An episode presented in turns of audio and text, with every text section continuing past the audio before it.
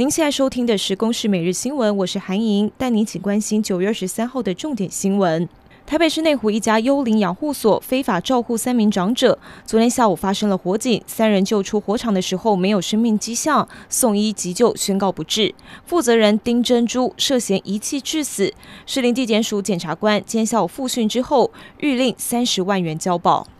中央流行疫情指挥中心今天宣布，经过考量国内疫情防控能量，兼顾人道人伦需求，决定要开放国人的团聚陆籍配偶，从九月二十四号零时开始，可以向内政部移民署申请入境。另外，外国人随行团聚的陆籍配偶以及未成年子女也同时开放，入境人员必须要依规定完成十四天的居家检疫。时代杂志公布编辑评选的年度百大最具影响力人物完整名单，总统蔡英文跟台湾同志平权运动推手齐家威都入选。美国共和党籍的联邦参议员克鲁兹替蔡总统撰写的介绍文指出，蔡总统向中国强权阴影明确表态，传达台湾不会屈服于中国共产党的信念。联合国成立七十五周年，美中紧张关系蔓延。美国总统川普二十二号大会演讲用“中国病毒”一词，指中国必须要为了疫情管理失控负责。而中方表示，全球应该互相信任，不是传播政治病毒。法国总统马克宏则说，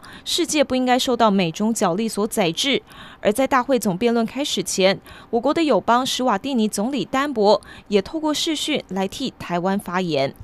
国民党发动公投榜大选，跟反莱猪顾食安公投联署。上午是由国民党主席江启臣带队，将第一阶段的联署书送入中选会，力拼最快明年的八月二十八号进行公投。也因为国民党全面反对美猪开放进口，杯葛了立法院议事，行政院长苏贞昌无法上台报告。苏贞昌批评立院的运作出尔反尔。以上由公视新闻制作，谢谢您的收听。